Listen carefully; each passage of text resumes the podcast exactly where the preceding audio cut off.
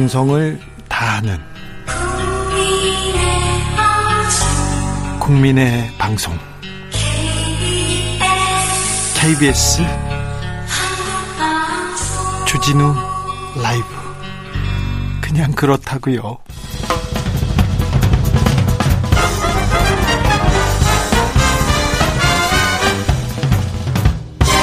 훅 인터뷰. 훅 인터뷰 이어갑니다. 후쿠시마 원전 오염수 처리 문제. 주진우 라이브에서 이 문제 계속 다루고 있습니다. 여러 번 다뤘는데 또 다루겠습니다. 아, 올해는 이 원전 방사성 오염수를 어떻게 마무리 짓겠다고 스가 총리께서 얘기를 했는데요. 아, 이 상황 어떻게 진행되고 있는지, 이 문제를 국제적으로는 어떻게 또 바라봐야 하는지 짚어보겠습니다. 장 마리 그린피스 기후에너지 캠페이너, 안녕하세요. 네, 안녕하십니까. 후쿠시마 오염수 이천이십일 년에 방류될 가능성이 있습니까? 아, 스가 정권에서는 지금 이천이십이 년을 얘기하는데요. 네. 어, 계속해서 방류 결정이 지연이 되잖아요. 예. 그에 따라서 방류 역시도 이천이십이 년 혹은 이천이십삼 년에 네. 아, 시작할 계획이다라고 지금 주장하고 있죠. 그런데 이 그 바닷물에 버리는 거지 않았습니까? 오염수를. 그런데 국제사회에서 이거 일본 보내지 말라, 버리지 말라, 이렇게 좀 목소리가 있습니까? 어, 최근에 이제 국제원자력기구 총회에서도 네. 한국 이외에 캐나다라던가 네. 그리고 이제 중국 같은 나라들은 얘기해야죠. 네, 이제 국제해양법의 틀 안에서도 이 얘기를 충분히 할 수 있다. 그리고 이것을 국제원자력 총회 기구에서도 얘기하는 것은 어, 해양법 총회 안에서도 여러 이제 국제 행사에서 한국 정부가 이 얘기를 문제 제기하는 건 네. 한국 정부의 온당한 권리라는 것도 이제 지지하고 나섰습니다. 그렇습니까?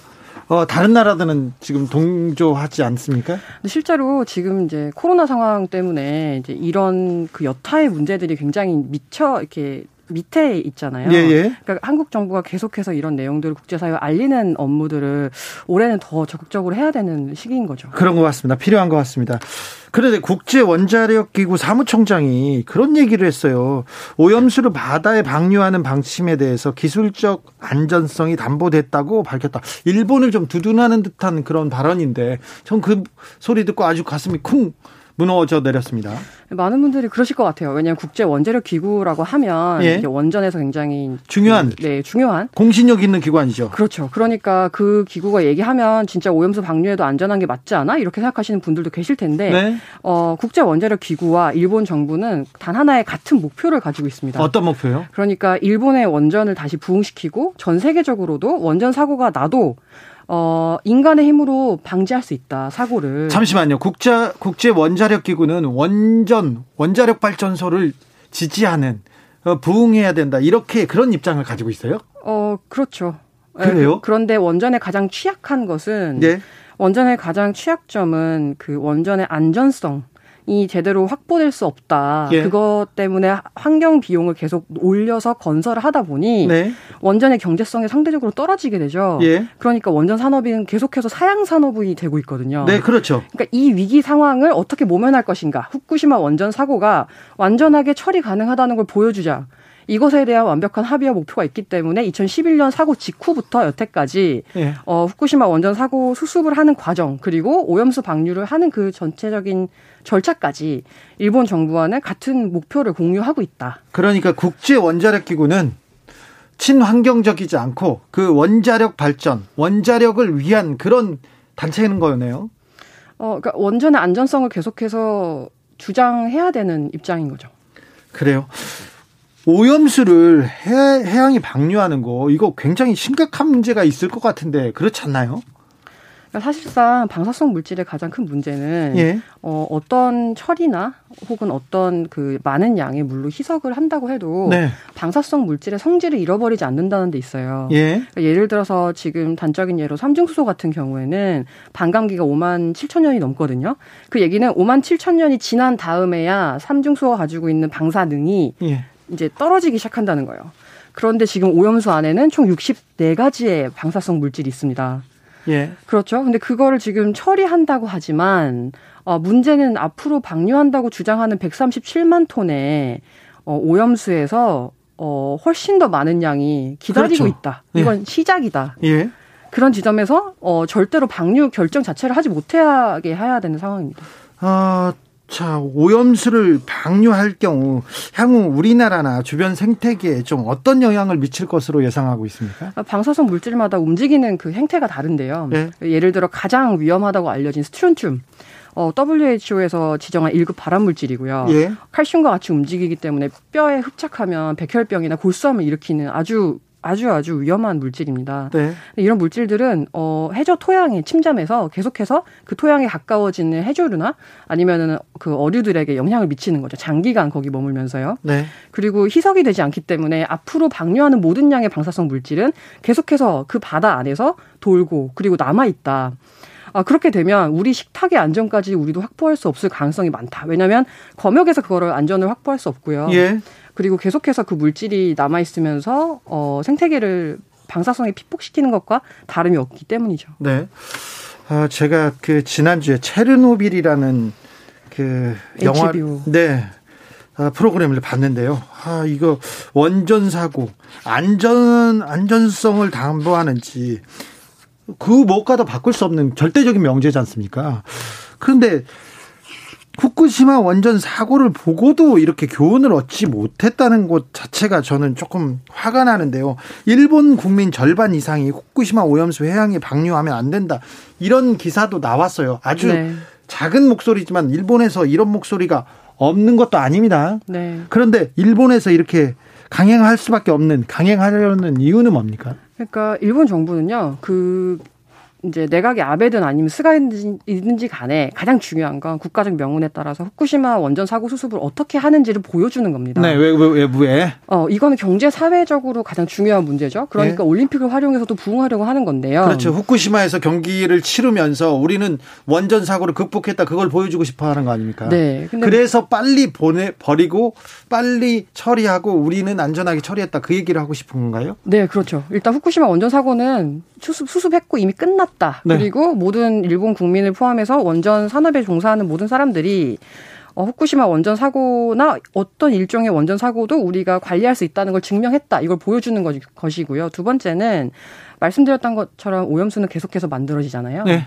어제 보셨던 그 체르노빌 네. 원전 안에는 약 오백칠십만 톤 정도의 그 오백칠십 톤 정도의 해결, 해결료가 녹아 있어요. 예. 후쿠시마 원전에는 그거보다 딱 두 배 넘는 양이 후쿠시마가 오히려 더 커요? 네, 한 천 톤 이상의 해결료가 녹아 있는데 문제는 이 해결료가 어, 후쿠시마 오염수가 만들어지는 원인이라는 거예요. 그러면 그렇죠. 네. 연료를 없애지 않는 동안 오염수는 계속 만들어지겠죠. 그리고 오만 년간 섞지도 않고요. 네. 그러니까 이 어마어마한 일들을 앞으로 수십 년, 수백 년, 수천 년 동안 처리할 수도 있다라는 것이 일본 정부에게는 가장 큰 공포이죠. 네.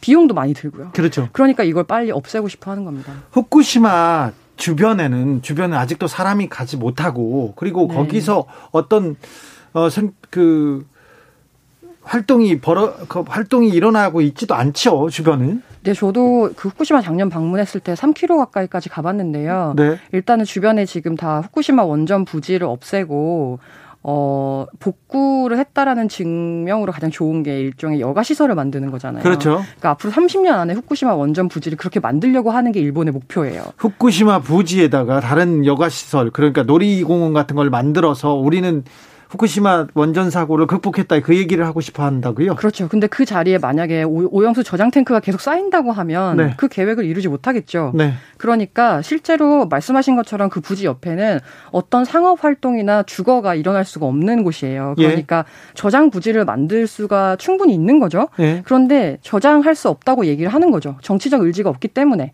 그래서 오염수를 방류할 수밖에 없다라고 어, 이것은 거짓 주장입니다.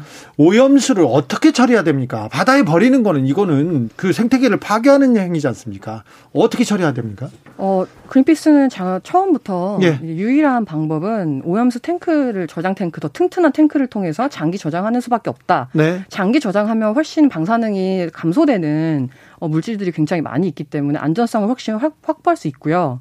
저장 탱크에 저장하는 것 이외에 어떤 방식으로든 환경에 방출하는 것은 금해야 된다는 게 그린피스의 입장입니다. 그린피스도 그렇게 외치고 환경단체들 계속 외치고 있는데 왜 주변국들이 야 버리면 안 돼 이런 얘기를 안 하는지 모르겠어요.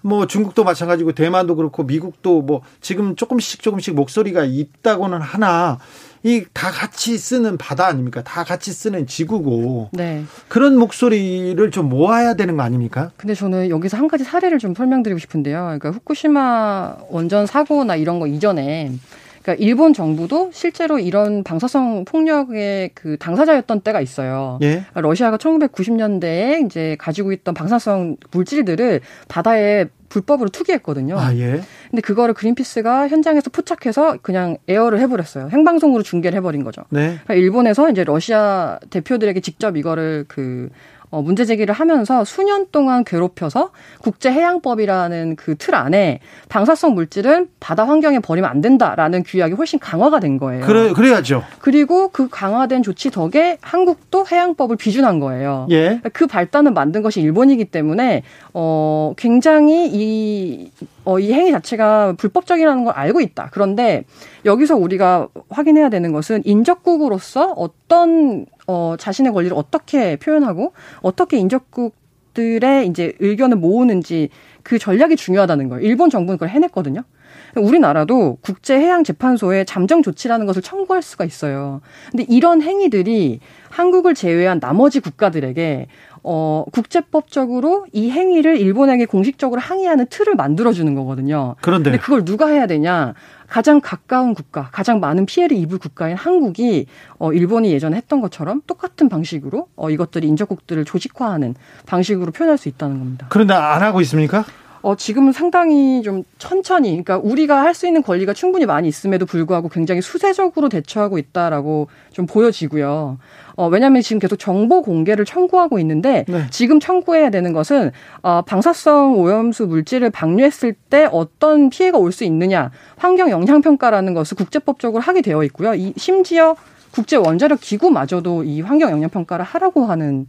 어, 편이거든요. 그런데요. 그런데 이제 그거를 요청하는 게 아니라 정보 공개를 청구하고 조사를 같이 할 수 있게 해달라는 방식으로 진행이 되는 거죠. 우리 정부에서 지금 아쉽죠. 나섰지만 좀 소극적이다 이런 얘기하는 하나요? 네, 맞습니다. 해양법 재판소에 청구할 수 있는 주체가 정부밖에 없습니까? 네. 저라도 하고 싶은데요. 네, 정부가 해야 되기 때문에 지금 우리 시민들이 그린피스와 같이 해야 하는 것은 일본 정부가 이것을 계속 하지 못하게 막아야 되고요. 지금 네. 저희가 계속해서 이 서명을 통해서 일본 정부에 공식적으로 항의를 하고 있습니다. 네. 어, 그리고 또 하나는 한국 정부가 어, 뒤처지지 않고 계속해서 어, 일본 정부에게 공식적으로 국제해양재판소를 통해서 어, 방류를 금지하라고 어, 요구해야 하는 거죠. 요구하게 만들어야 되는 거죠. 후쿠시마 원전 사태 이후에 일본에서는 원전 또 계속 짓고 있습니까? 계속 아, 활동하고 있습니까? 짓진 않고요. 계속 재, 이제 가동을 멈췄었죠. 네. 원전 가동을. 그래서 이제. 짓진 않고 있습니까? 네, 재가동을 추진을 계속 하고 있습니다. 우리도 탈원전 시대를 열겠다고 이렇게 얘기했습니다. 그런데 지금 우리는 우리나라에서는 그 원자력 발전소를 계속 짓고 있죠. 신고리 오, 육 호기 취소해달라. 건설을 취소해달라. 이렇게 얘기했는데 항소 기각했어요. 그러니까 이 심에서도 건설 취소는 안 된다. 이런 판결이 나왔습니다. 네. 어떻게 보십니까? 이 판결? 어, 저희가 한 사 년 동안 지금 이 재판을 계속 하고 있는데요. 네. 일 심에서도 지고 이 심에서도 졌어요. 왜 졌어요? 아, 사실 그 일 심에서는 졌다기보다는 사정 판결이죠. 그러니까 건설 허가를 준 것은 위법하지만 건설 어, 허가를 준 것은 위법하지만 건설 취소까지는 안 된다. 이런 판결 받았죠? 네, 맞아요. 그러니까 위법에서 인정받았던 게 뭐냐면 네. 사실 후쿠시마 사고 이후에 가장 중요한 건 원전의 건설을 허가할 때 이게 만약에 사고가 나면 안전성이 무엇보다 중요하죠. 그렇죠. 사고가 나면 어떻게 할지가 가장 중요하지 않겠습니까? 네. 어떻게 예. 도망갈지, 어떻게 피난시킬지 예. 그리고 어떤 방식으로 이 절차들이 이행할지가 가장 중요하죠. 네. 그런데 문제는 신고리 오, 육 호기 건설 허가를 할 때는 이것 계획에 대한 어떤 내용이 포함되어 있 있지 않다. 그리고 여기서는 방사성 환경 영향 평가서라고 얘기를 해요. 네. 후쿠시마 원전 사고 이후에 전 세계가 원전에 대한 안전 규정을 강화했거든요. 네. 한국도 마찬가지였죠. 네. 근데 그것을 반영해야 하는데 반영시키지 않았어요. 예. 그게 사실은 가장 큰 거고요. 두 번째는 지진에 관련해서만 안전 규정을 어긴 것이 일곱 개가 넘습니다. 네. 이런 상황을 얘기했지만 어, 이 심에서도 계속 얘기하는 거는 이미 오조 원 가량의 예산이 건설에 들어갔으니까. 투입됐다.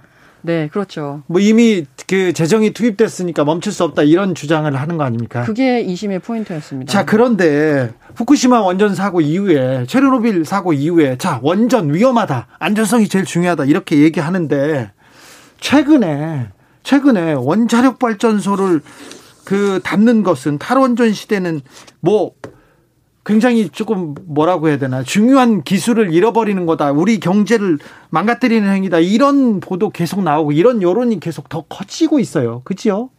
이 부분은 어떻게 생각하세요? 아, 그러니까 지금 이제 그 탄소제로 정책도 나오고, 그리고 석탄발전소를 계속 줄여야 하는 어떤 중요성에 대해서 굉장히 단시간에 국가적인 합의가 이루어지잖아요. 네. 그러니까 이건 시대가 변하는 거거든요. 그러니까 단순히 원자력 산업이 나쁜 것이다라고 이야기하고자 하는 것이 아니라, 예, 원자력 산업을 통해서 우리가 최대한의 이익을 얻을 수 있는 시대는 이미 끝났다. 그것을 모두 인정했기 때문에 국제사회들이 다 바뀌고 있는 거예요. 네. 그리고 어떤 나라들은 한국보다 훨씬 더 많이 탄소제로나 탈원전 정책을 빨리 받아들이고, 네, 지금 코로나 속에서도 굉장히 빠르게 경제전환을 하고 있죠. 네. 그러니까 지금보다 더 늦으면 어, 우리나라의 가장 피해가 될 수 있다. 경제성이 없는 원전을 계속 끌어안고 있어야 하고, 무엇보다 안전성을 확보하지 못했기 때문에 후쿠시마는 현재까지 원전 사고 수습을 하는데 어, 팔천조 가까운 돈이 들어갔다고 나오거든요. 안전성이 항상 걱정이었는데 원, 원자력 발전소. 근데 경제성도 없습니까? 네, 경제성도 없다고 봐야죠. 그러니까 원전을 더 짓지 않는 겁니다. 그러니까 원전을 지으려고 했다가 취소가 되는 거고요. 어떤 어떤 나라가 이게 탈원전 시대로 가고 있습니까? 어, 예를 들면 독일 같은 경우는요. 네. 이제 메르켈이 물리학자였기 때문에 이제 친원전은 아니지만 원전 정책을 어떻게 구현하느냐가 중요하다고 생각했던 사람이죠. 네. 그래서 원전에 대해서 이제 정책 그 강화를 발표를 한 지 육 개월 만에 후쿠시마 원전 사고를 기점으로 해서 백팔십 도 바꿨습니다. 네. 우리는 탈원전으로 간다고. 그러니까 이거는 한국도 할 수 있고 지금 당장 해야 되는 일인 거죠. 네. 그린피스에선 상고하겠다고 했는데 신고리 오륙호기는 지금 건설되고 있죠? 네. 계획대로 건설될까요? 건설은 어쨌든 저희도 계속 대법원에 상고를 하겠지만, 네, 어, 건설 허가 유지는 되고 있기 때문에요. 그때까지 계속 건설은 될 예정입니다.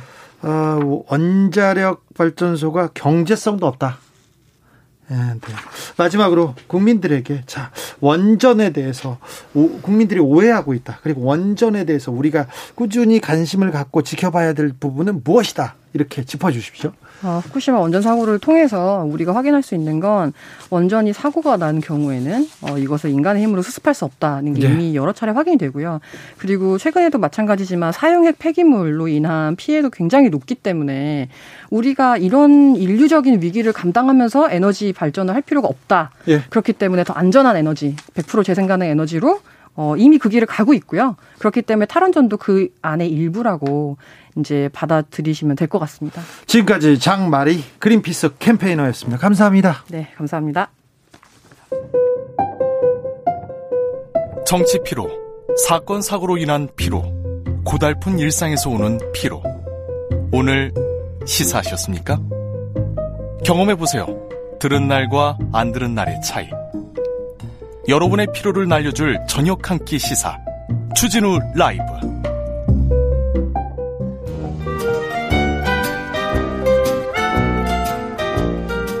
민생이 먼저다. 함께 잘 먹고 잘 사는 법 찾아보겠습니다. 민생과 통하였느냐? 생생 민생 통. 안진아서나 민생생각, 안진걸 민생경제연구소장 어서 오세요. 네, 안녕하십니까. 아이고, 안진걸 소장 못 봐가지고 아주 그리웠습니다. 많이 보고 싶었습니다. 네, 생생 민생통, 민생통 챙겨야 될 민생이 너무 많습니다. 예, 바로 달려가 볼까요? 맞습니다. 네. 자, 오늘 제가 이제 몇 가지 지금 번호를 알려드릴 건데요. 네. 오늘 특히 이제 소상공인 특고 프리랜서 지원금이 오늘부터 지급됐잖아요. 네. 자, 제가 실제로 받은 사례를 확인하고 왔습니다. 어, 저희한테도, 예, 문자가 왔는데, 예, 벌써 많이 받았어요. 그렇죠.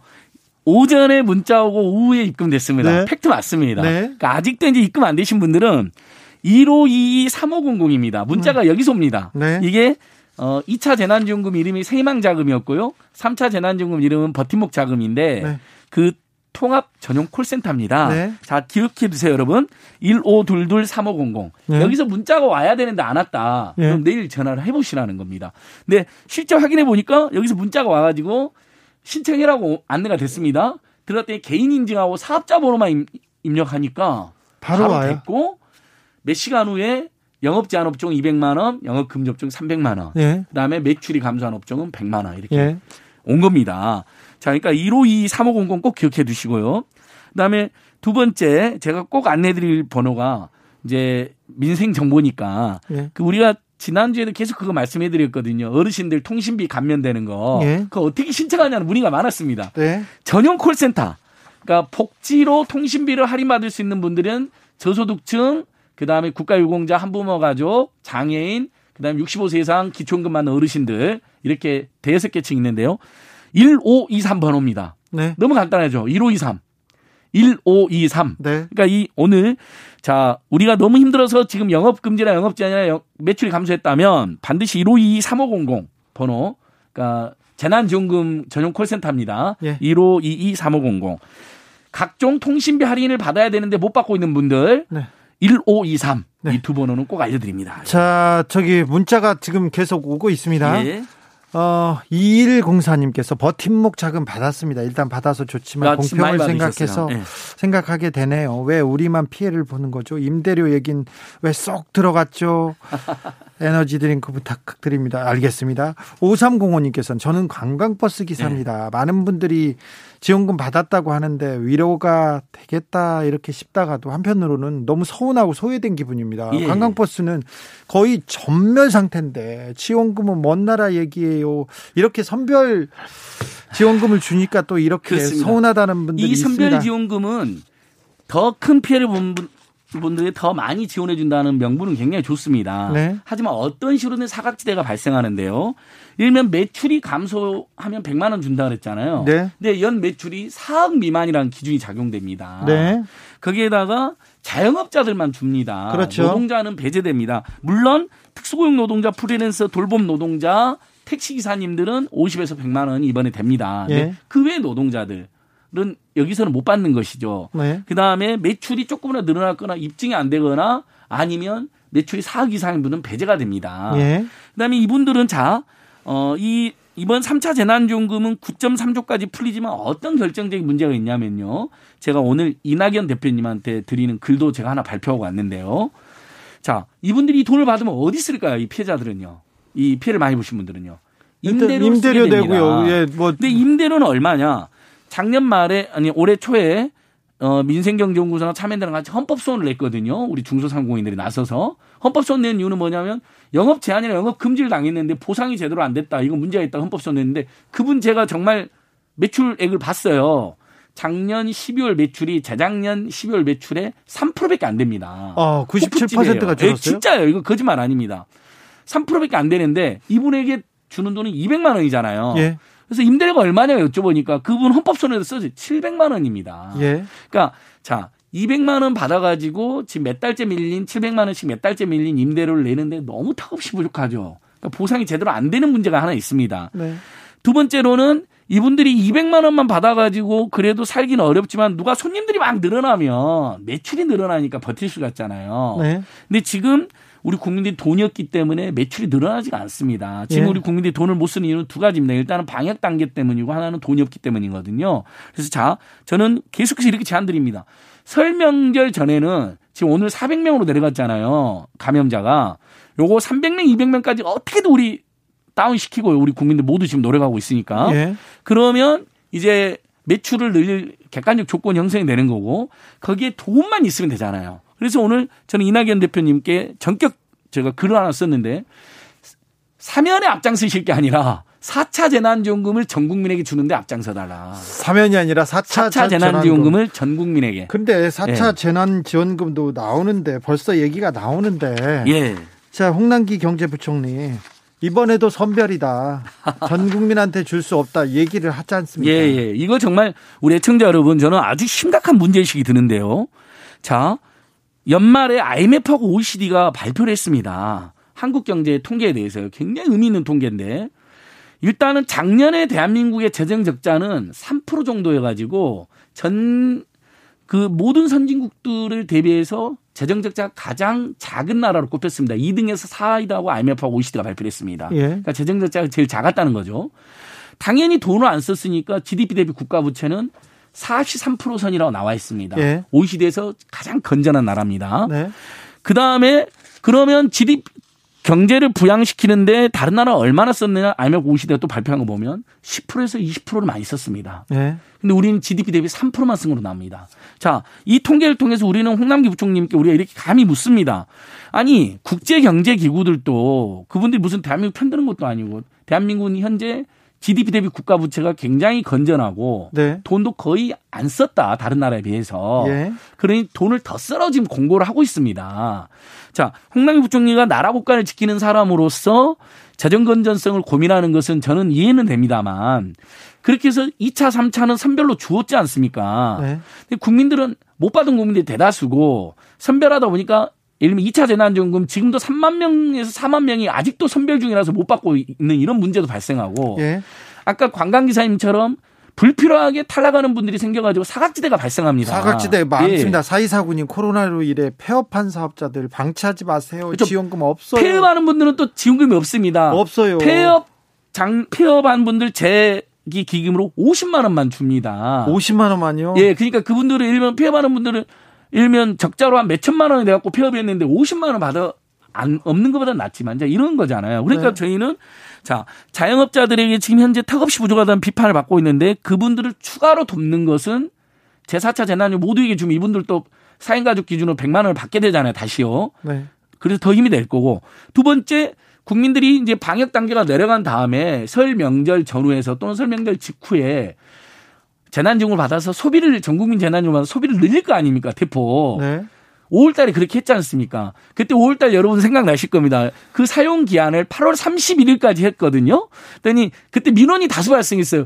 왜 팔월 삼십일 일 안에 다 쓰라고 그러냐? 근데 그 민원이 바로 없어졌습니다. 예. 오월 안에 다 쓰신 거예요. 네. 국민들이 힘드니까. 네. 그러니까 그렇게 해서 생산 유발 효과가 두 배 가까이 발생했다는 분석이 나옵니다.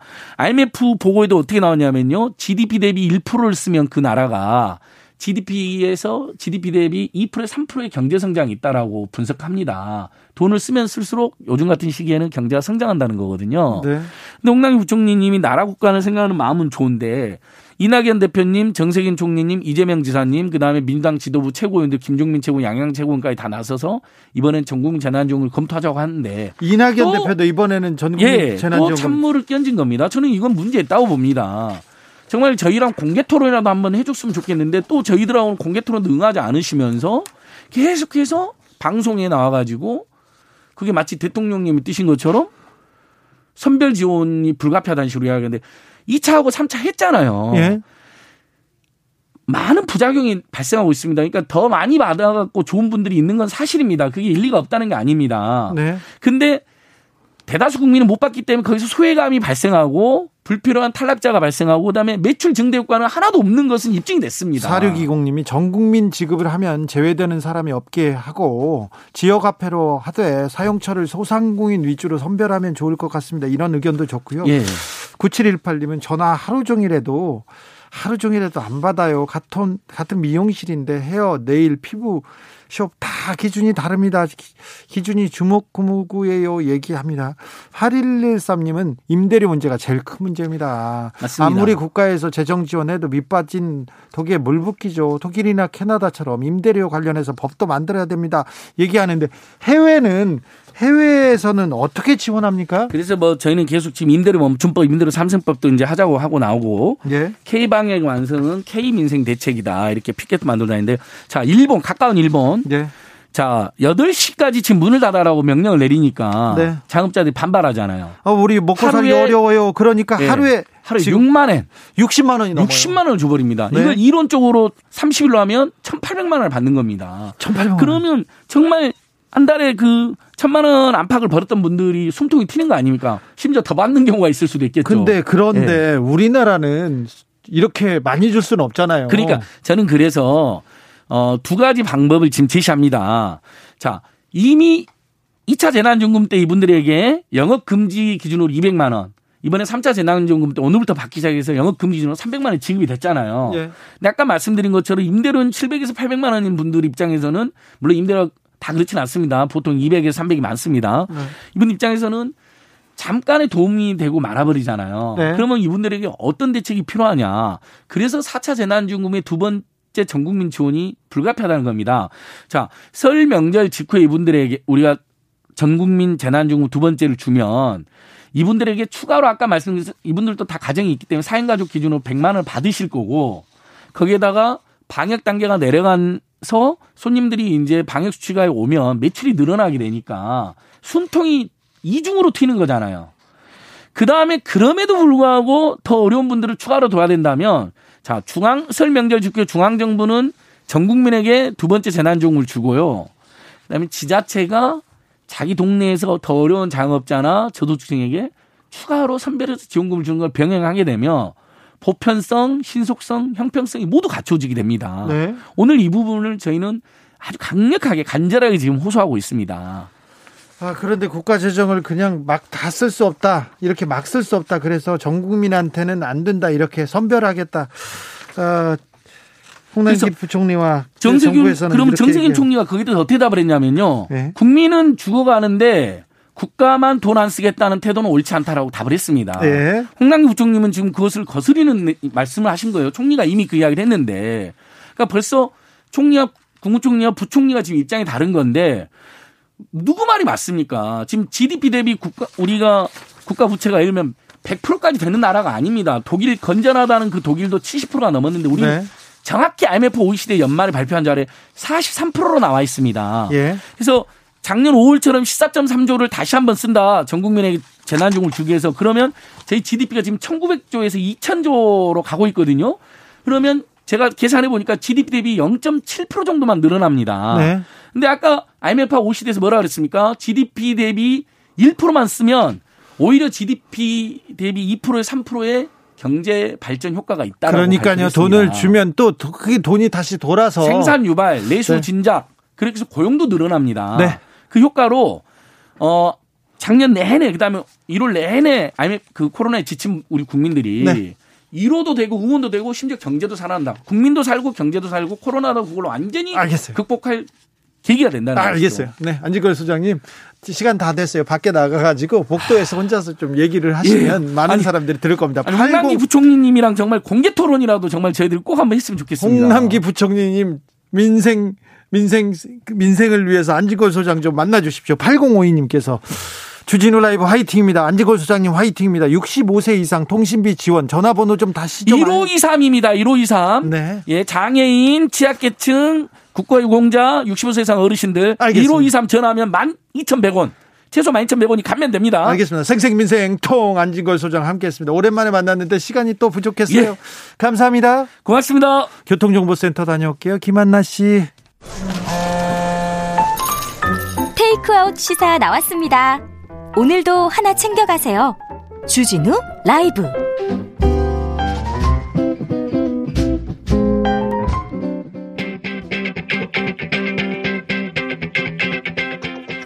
국회 할 말 있습니까? 국회의원한테 민원 넣고 싶으세요? 그렇다면 잘 오셨습니다. 이십일 대 국회 으뜸 친절왕 박주민과 함께하는 주민센터.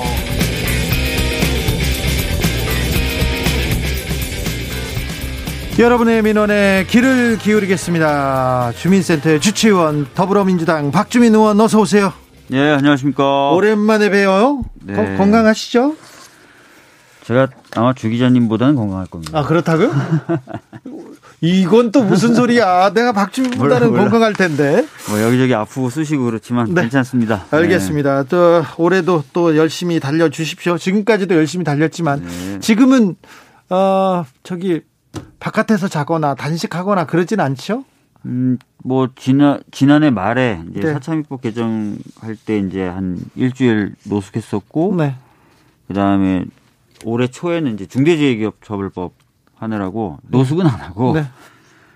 나는 국회의원 되면 박주민 이제 노숙은 그만하겠구나 이렇게 생각했는데 국회의원 돼서도 노숙하고 있어요. 네, 못 쉽지 나, 않네요. 못, 못 나서 그렇죠. 뭐. 쉽지 않습니다. 자, 임시국회가 마무리됐습니다. 네. 이번 국회 일 많이 했습니다. 또 많은 일은 못했지만요. 우리 애청자분들은 이번 국회 어떻게 보셨는지 사연 받아보겠습니다. 어, 민주당의 쓴소리 단소리 다 보내주시고요. 국회 이거 좀 해주세요. 이거는 왜 안 해요. 이런 얘기도 좀 보내주십시오. 샵 구칠삼공 짧은 문자는 오십 원 긴 문자는 백 원 콩으로 보내시면 무료입니다. 그러면 주민센터 우리 박주민 의원과 함께 달려보겠습니다. 박주민 의원 이번 임시국회 어, 본인한테는 어떤 생각이 듭니까? 좀 성과도 있는데 아쉬운 점도 있을 거 아닙니까? 이번 임시국회 때 이제 통과된 법안 중에 대표적인 게 이제 중대재해 처벌 등에 관한 법률이 네. 있고요. 또 우여곡절 끝에 통과했습니다. 네, 정인이 관련된 네. 어, 법이 좀 몇 건 통과가 됐습니다. 예. 그래서 뭐 중대재해기업 처벌법 관련돼서는 이제 실망하시는 분들도 있고, 저도 또 제가 생각했던 거하고는 좀 법안이 많이 달라져서 아쉬운 점도 있는데, 그래도 누가 누군가는 누더기법이라고 비판하기도 하지만 그래도 네. 의미가 있지요? 예, 뭐 저도 사실 불만족스러운 부분은 많아요. 네. 그 그래서 이제 소위 논의나 이럴 때 제가 참 많이 어, 뭐 싸웠다기보다는 토론, 네. 뭐 논쟁 이것들 벌이면서 좀 제 법안을 좀 많이 마, 유지하려고 했는데 잘 안 됐는데, 그렇다 하더라도 어, 그 중대재해가 발생했을 때 원청에게 책임을 지우는 거라든지요. 네. 또는 경영 책임자에게 책임을 지우는 거라든지 네. 어, 이런 부분에 대해서는 그 입법 어, 틀이 만들어졌기 때문에 네. 기존보다는 산업재해를 줄이는 데 좀 도움이 되지 않을까 이런 생각 가지고 있습니다. 네. 네. 그리고 정인이법도 국회 본회의 통과했고요. 예, 정인이법은 이제 그 형량을 관련된 범죄 형량을 높이는 것보다는 아동학대가 좀 근절 안 되는 시스템의 문제들 이런 것들을 주로 좀 손보는 방식으로 어, 몇 가지 법안이 통과됐습니다. 네. 예. 어, 저기 정의당에서 계속 네. 민주당을 강하게 비판합니다. 네. 음, 이 부분은 어떻게 생각하세요? 어, 어떤 장혜영 의원이 그랬나요? 네. 민주당을 진보로 평가하지 않는다 이렇게 얘기하면서 뭐 중대재해기업법 관련돼서 이제 원한 내용에서 좀 많이 달라진 부분이 있다 보니까 그렇게 평가를 하시는 것 같아요. 제가 정확히 어떤 맥락에서 이런 말씀하신지 모르겠습니다. 네. 어, 근데 뭐 진보라고 하는 것이 사회의 어떤 발전, 개혁 네. 그리고 보다 많은 사람들의 권리 보호 이런 쪽으로 가는 것을 지향하는 것을 의미하지 않습니까? 네. 어, 속도라든지 뭐 또는 폭이라든지 이런 것들이 정의당이 보시기엔 조금 불만족스러운 부분은 있어도 네. 어, 저희 더불어민주당은 계속해서 그런 방향을 지향하고 있다라는 예. 말씀을 좀 드리겠습니다. 중대재해처벌법 기업이 좀 빠졌습니다. 이 부분에 네. 대해서 좀 아쉬운 분들이 많습니다. 권소영님께서 아, 중대재해기업처벌법 너무 약해요 얘기했고요. 음. 더블유엘디엔 일일일님은 중대재해처벌법 내놓은 것 보니까 약하고 구멍 많더라고요 음. 얘기합니다. 노동자가 자꾸 죽어갑니다 얘기도 하는데 네. 안타까운 게 있더라도 아쉬운 게 있더라도 또 법이 만들어졌으니까 또 몇 발자국은 앞으로 나가겠죠. 네. 그리고 그 법의 반기별로 그 산업재해 발생 현황 등에 대해서 보고를 받도록 돼 있습니다. 국회가. 예. 그래서 어, 보고를 받고 산업재해가 좀 상황이 개선되지 않으면 어, 추가 입법 등을 하겠다라고 네. 저희들도 밝힌 바가 있고 각 부처의 어, 차관들이나 장관들도 그런 입장을 밝혔기 때문에 네. 구멍이 어, 있거나 부족한 조금, 부분이 있으면 또, 또 예, 보완해야죠. 또 보완해야죠. 예. 자, 오늘 문재인 대통령 신년사가 있었는데 신년사 네. 어떻게 보셨어요? 예, 뭐 신년사. 저는 회의하느라고 실시간으로는 못 봤고요. 네. 나중에 이제 그 신년사 전문 출력해서 쭉 한번 읽어봤습니다. 예. 그랬더니요. 뭐 여러 가지 중요한 말씀들을 많이 하셨더라고요. 많이 최근에 많은 국민들이 불안해하시는 백신 문제에 대해서도 예. 다음 달부터 어, 무료 접종을 실시하겠다라는 입장을 밝히셨고요. 네. 어, 주거 문제, 주택 문제 관련돼서도 어, 국민들께 송구하다는 말씀을 하시면서 어, 공급을 어, 착실하게 확실히 늘려가겠다라는 예. 말씀을 하셨고 그 외에 이제 바뀌는 제도들 이런 것들에 대해서도 여러 말씀을 잘 해주신 것 같습니다. 지금 박주민 의원이 대표 최고위원은 아닙니다. 지난 이십 대까지는 평의원입니다. 네, 네. 어, 지금은 그 의원인데 그래도 네. 당내 분위기도 좀 여쭤보겠습니다. 네. 민주당 지지율 계속해서 하락 추세인데요. 네. 왜 이렇게 하락한다고 보세요? 어, 아무래도 이제 좀 그 두 가지 측면에서 어, 어떻게 보면은 좀 실망감을 드린 것 같아요. 네. 한쪽 측면에서는 어, 아까 이제 장혜영 의원님의 평가와 비슷한 평가를 받는 것 같습니다. 더 개혁적으로. 어, 더, 더 개혁적으로 왜 못하냐라는 예. 평가를 받고 있는 것 같아요. 백팔십 석 가지고 왜 못하느냐. 예. 다른 한쪽에서는 이제 부동산 문제라든지 네. 백신 문제라든지 이런 부분에 있어서 여당으로서 충분한 그 능력을 발휘하지 못한 것 아니냐 이런 평가도 좀 받는 것 같습니다. 네. 아, 그런데 이제 아까 말씀드렸던 대로 어, 백신 문제나 부동산 문제는 어, 오늘 신년사에서 또 밝히셨지만 어, 백신 접종이 시작되고 공격적인 공급 계획을 이제 내놓고 하면서 좀 다른 모습과 다른 평가를 다른 모습으로 다른 평가를 좀 받을 수 있을 것이다라고 생각을 하고 있고요. 예. 좀 더 개혁적인 성과를 내지 못하고 있느냐라는 부분에 대해서는 저희들이 아까 말씀드렸던 대로 어, 좀 더 나은 어, 사회를 위한 개혁 과제들에 대해서도 끈을 놓지 않고 더 열심히 하겠다. 또 그것을 통해서 많은 국민들의 어, 신뢰를 회복하겠다 이렇게 말씀드리겠습니다. 국민들이 코로나 때문에 굉장히 걱정하고 있고요. 네. 경제 문제, 부동산 문제 어, 되게 고, 고심하고 있습니다. 네. 근데 이게 한 번에 잡힐 문제가 아니잖아요. 네, 계속 그 어려움은 계속 갈 텐데 네, 네. 그러면 민주당 계속 어렵겠네요. 그러니까 이 문제에 대해서 저희들이 어, 해결하기 위한 단기적 방안부터 장기적 비전까지를 잘 만들어서 제시를 해드려야죠. 네. 그래서 당장 할 수 있는 일들은 이거니까 이건 확실하게 하겠다. 네. 그리고 당장 어, 확실하게 개선이 안 되더라도 장기적으로 우리는 이렇게 해나가겠다. 네. 이런 것들을 좀 보여드리면 그 부분에 대한 어떤 신뢰 네. 이런 것들은 회복할 수 있을 것 같다. 민주당이 지금 내놓은 정책들 중에 아, 부동산 경제 정책은 굉장히 좀 불신받고 있는 거 아닙니까? 대통령도 대단히 송구하다는 얘기를 했고요. 그래서 이제 공급 관련된 이제 획기적인 대책들을 이제 내세우려고 준비를 하고 있는 것이고요. 네. 다만 이제 공급 관련된 정책의 경우에는 현실적으로 그리고 실제적으로 공급 물량이 나오는 데까지 시간은 걸립니다. 그러나 네. 어, 공급을 이런 식으로 하겠고 어떤 어, 타임라인으로 공급을 하겠다라는 것들이 확실하게 그리고 네. 의지를 섞어 실어서 이제 보여드리면. 아, 국민분들이 가, 가지고 계신 불안감은 좀 해소되지 않을까 이런 생각이 듭니다. 어, 이낙연이 쏘아올린 작은 공이 아닙니다. 큰 공인데 사면 이 부분에 대해서는 당 내에서는 조금 어, 논의가 사그라들었습니까? 아니면 계속 지금 언론에서는 계속 부추기고 있는데 어, 사면 관련돼서는 지난번에 이제 긴급 최고위원회의가 열렸잖아요. 네. 그래서 사면 관련된 여러 가지 논의는 좀 정리가 됐고요. 네. 그래서 당에서는 더 이상 뭐 사면 가지고 왈가왈부하는 얘기하지는 않고요. 예. 그렇죠. 근데 언론에서는 계속 어떤 부추기는 사람들이 있고 바라는 사람들이 있어서 그런가 봅니다. 네. 어, 자, 그럼 민주당에서는 지금 가장 이렇게 좀 화두가 되나요? 가장 어려운 숙제가 뭐라고 합니까, 지금? 뭐 여러 가지가 있습니다. 여당이다 보니까 뭐 한두 가지 사, 사안을 저희들이 고민하고 있는 건 아닙니다. 네. 많은 국민들이 원하시는 것처럼 어, 검찰개혁 시즌이도 있고요. 네. 또 언론개혁에 대해서 말씀하시는 분도 계시고. 예. 아, 그 다음에 이제 좀 더 사회경제적인 정책 등을 통해서 민생을 챙기는 부분 이런 부분들도 얘기가 되고 있거든요. 네.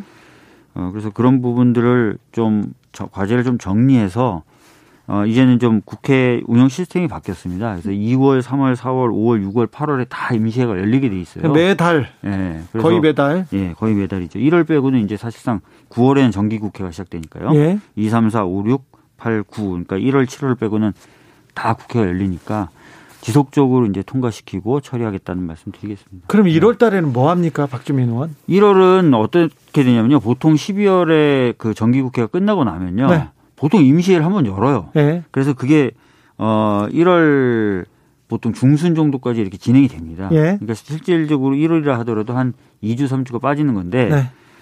이번에는 좀 저희 법사위 같은 경우는 쉬지도 못할 것 같아요. 왜냐하면은 네. 어, 공수처장 인사청문회, 네. 그다음에 법무부 장관 인사청문회라고 하는 인사청문회 두 건이 지금 열리게 돼 있어서 네. 일월 내내 이제. 인사청문회 진행하고 또 이월 임시국회 열리고 이렇게. 아, 인사청문회가 있군요.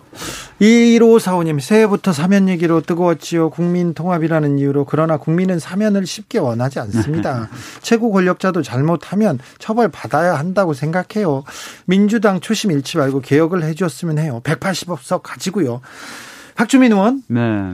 아, 의원이 되기 전에 재벌개혁, 삼성개혁 계속 외쳤는데요. 그죠? 네. 근데 왜 민주당에서 재벌개혁 얘기 안 합니까? 원래 이제 공정경제 삼법이라는 네? 부분, 특히 이제 상법이 이제 어떻게 보면 기업 또는 재벌의 지배구조 개선에 관련된 부분이었지 않습니까? 네. 그 부분을 얼마 전에 이제 통과를 시킨 건데, 네. 사실 저도 이제 상법, 김종인 그 비대위원장이 예전에 발의했던 거 그대로 발의를 했지 않습니까? 그대로 김종인 비대위원장의 네. 아이디어를 그대로, 그대로 이거는 통과시켜달라. 이, 이대로는 가자라고 네. 했는데 어, 그 부분도 좀 많이 약화돼서 좀 아쉬움이 있고요. 거기에서도 후퇴했습니까? 예, 네, 그 당시에 뭐 아시겠지만 지난번에 통과될 때 몇 가지 원칙에서는 좀 많이 좀 후퇴한 부분이 있죠. 그래도 공정경제 삼 법 이거 통과하는데 그 뭐 전경련을 비롯한 그 경제단체들 사업자들 굉장히 반대하고 엄청 반대 심했죠. 이번에 중대재해처벌법에 대해서도 뭐 사실상 많은 반대를 했었고요. 네. 그러면 많은 좀 진전이 있는 건가요? 근데 솔직히 말씀드리면 이제 뭐 원래 발의됐던 법안들의 내용에 네. 비하면 이제 어, 어떻게 보면 약화된 상태로 통과된 건 맞죠. 예. 그렇지만 어, 한참 동안 또 꽤 오랫동안 논의만 되었지만 통과되지 못했던 법들을 통과시킨 건 맞습니다. 그래서 네. 원하는 걸음걸이가 열 걸음이라면 열 걸음은 다 걷지 못했지만 적어도 두세 보씩은 다 갔다. 이렇게 좀 봐주시면 어떨까 싶습니다. 그래요? 네. 자, 그러면 그 박주민 의원이 가장 이제 지금 심려를 기울이고 있는 아, 가장 노력하고 있는 분야는 뭡니까 지금? 지금요? 네. 방금 전까지 쭉 회의를 하고 왔는데요. 네. 어, 전 국민의 소득을 좀 어, 실시간으로 네. 그리고 어, 정확하게 파악할 필요가 있습니다. 왜냐하면은 네. 재난지원금을 드리기 위해서도 네. 어, 그런 게 필요하고요. 어, 그래서 이제 그런 시스템을 좀 만들어야 되는데, 어, 영국 같은 경우에는 이제 이천십삼 년부터 그런 제도들을 도입하고 있어요. 네. 어, 그것을 좀 도입을 하는 그런, 어, 방안에 대해서 지금 회의를 하고 왔는데, 네. 그걸 통해 가지고 이제 전 국민의 보험 체계를, 어, 소득 기준으로 완전히 좀 바꾸고, 아까 말씀드렸던 대로 뭔가 국가가 재난을 지원, 재난이나 이런 상황에서 뭔가 지원해드릴 때는 아주 실시간으로 정확한 정보를 가지고 지원을 해드리게 만들고, 동시에 이제 사회복지 서비스라든지 사회복지적인 혜택이 필요한 분들은 신청을 안 해도 자정, 자동적으로 시스템에 의해서 발굴이 되도록 만드는 그런 기반이 되는 시스템을 좀 만들어 보려고 지금 열심히 준비 중에 있습니다. 아, 그런 생각합니까? 네. 공수처는 어, 그 예정대로 지금 계획대로 지금 착착 진행되고 있습니까? 네, 공수처는 아시다시피 이제 인사청문회 거치고 나면 공수처장 임명이 되는 거고요. 네. 그다음에 공수처장이 어, 나머지 이제 그 공수처 검사 등을 이제 임명하는 절차 등 네. 그걸 거치면은 이제 공수처가 출범하게 되는 것이죠. 네. 어, 저기 박범계 의원은 네. 지금 네. 법무부 장관 후보자죠? 네, 맞습니다. 어, 법사위원으로 같이 옆에 있다가 네네네. 지금 법무부 장관 후보자가 됐으면 이제는 법사위원은 안 올 거 아니에요. 그죠? 원래 제 옆자리였었는데요. 이제 안 오시겠죠. 그래요? 네. 네. 장관으로 출석은 하시겠죠. 네. 어, 영주님께서 어, 검찰개혁 시즌이가 문제가 아니고 국회개혁 먼저 하시죠 얘기하면서 국회개혁은 언제 할 거냐. 국회의원들 선거 때마다 정치개혁 하겠다 특권 내려놓겠다 하는데 또 선거 끝나면 그런 얘기 안 나온다. 그 네. 그렇게 얘기하시는 분들이 있어요. 그 이십 대 국회 때 제가 이제 발의했었던 일하는 국회법이라는 게 있었습니다. 예. 어, 그 일하는 국회법의 내용이 전부 다는 아니, 아니지만 일부가 반영된 그 국회법이 통과가 됐고 이제 시행이 됩니다. 그래서 아까 말씀드렸던 것처럼 연간 스케줄이 연간 국회 스케줄이 법에 박혀 있어요. 네. 그러니까 이월달, 삼월달, 사월달, 오월달, 육월달, 팔월달 임시국회 쭉 연다. 그다음에 정기국회는 구월부터 백 일간 연다. 이 스케줄이 아예 법에 박혀 있어서 네. 예전에는 이 스케줄 합의가 안 돼가지고 아예 국회를 열지 못하는 경우가 많았거든요. 네. 그런 경우 없이 거의 상시적으로 국회를 열어서 일하는 것으로 지금 시스템이 바뀌었고요. 네. 의원들의 출석 그 현황 같은 경우도 정보를 공개하는 걸로. 물론 제가 예전에 발의했던 법은 출석률이 낮은 국회의원들 세금으로 월급 주는 거니까 네. 월급 깎자는 내용까지 있었는데 그건 좀 빠지고 어, 출결 현황에 대해서 공개하는 그런 내용들도 담겨 있습니다. 칠팔사칠님 박주민 의원님 헌법만, 헌법만 못 바꾸는 백팔십 석 뽑아주었는데 왜 반대만 하는 야당이 끌려다니는 느낌입니다. 네. 그러니 소리만 높이는 사람들이 지지율 오르잖아요. 이렇게 아, 안타까운 분인 것 같아요. 이분은 박주민 의원한테. 여러분들 기억나시겠지만 사실은 아, 저도 참 답답하고 할 말이 많은데요. 네. 해요. 아, 더 열심히 하겠다는 말씀만 여기선 드리겠습니다. 그래요? 네. 으아, 그래? 자, 박주민 의원, 새해에 네. 자, 이천이십일 년에는 나는 이건 하겠다. 어, 국민들한테 내가 이거는 해보이겠다. 이런 새해 소망이 있습니까? 글쎄요, 뭐 아주 구체적인 걸 당장 말씀드릴 수는 없을 것 같은데 네. 오늘 읽었던 책 중에 좋은 문구가 있더라고요. 네. 기회의 평등을 넘어서서 결과의 네. 평등까지 못 가더라도 네. 조건의 평등 정도는 이루어야 되는 것 아니냐라는 네. 문구가 있던데 요즘 여러 가지 그 어려움 속에서 어, 고군분투 하시는 분들 많고 청년들의 경우에는 힘들어하시는 경우도 많은데 조건의 평등을 이루는 그런 첫 시작이 되는 해 정도로 만들 수 있는 어, 그런 일들을 좀 해보고 싶습니다.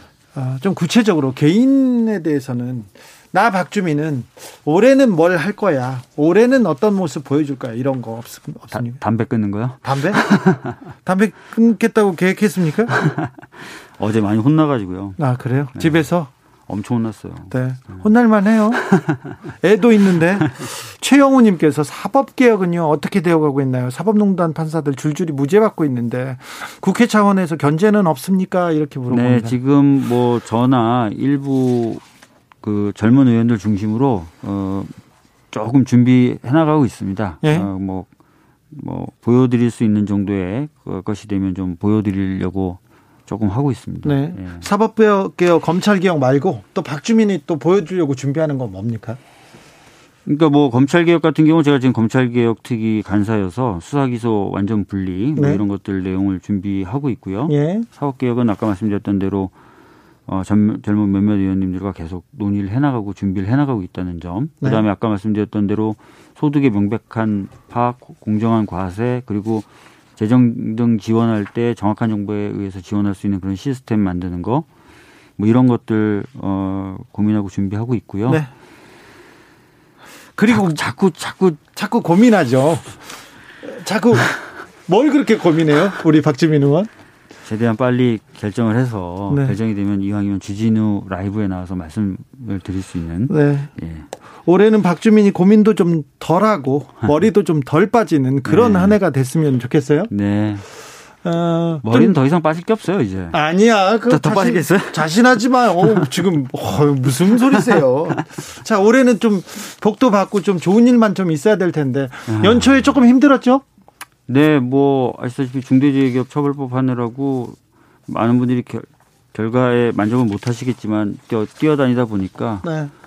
좀 많이 지쳤습니다. 조금 회복을 해야 될 것 같습니다. 네. 네. 계속 너무 달리는 거 아니야, 박주민은? 이상하게 좀 큰 법들을 많이 제가 하게 되더라고요. 할 때마다 박주민이 가운데 있습니다. 네. 네. 그래서 어떤 그 국민의힘 의원님께서는 아니 왜 논쟁이 되는 법은 박주민 의원이 항상 대표 발의하지? 네. 뭐 민주당에서 뭐 그런 역할을 맡았어? 이렇게 물어보 진짜 물어보시는 법사위원님이 계세요. 박주민이 국민의힘. 열심히 하니까 그렇지. 능력이 있어서 그렇죠. 모르겠습니다. 그래요? 음. 주민센터에서도 더 박주민이 더 열심히 뛰는, 박주민은 열심히 뛰니까 더 열심히 뛰는 거는 좀 바라진 않는데 그래도 계속해서 여러분들한테 많은 민원 그리고 많은 얘기 해드리려고 노력하겠다는 것도 말씀드립니다. 박주민 의원은 주민센터장입니다. 그런데 어떻게 될지는 아직 몰라요. 그래서 아무튼 우리가 국회의원으로 뽑아줬고 우리 정치인이기 때문에 더 많이 더 많이 부려먹으려고 노력하겠습니다. 그러니까 민원사항이 있으면 계속 보내주시고요.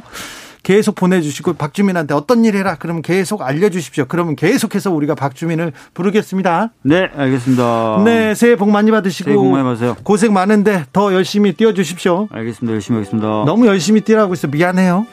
국회의원이잖아. 네. 그럼요. 네. 네.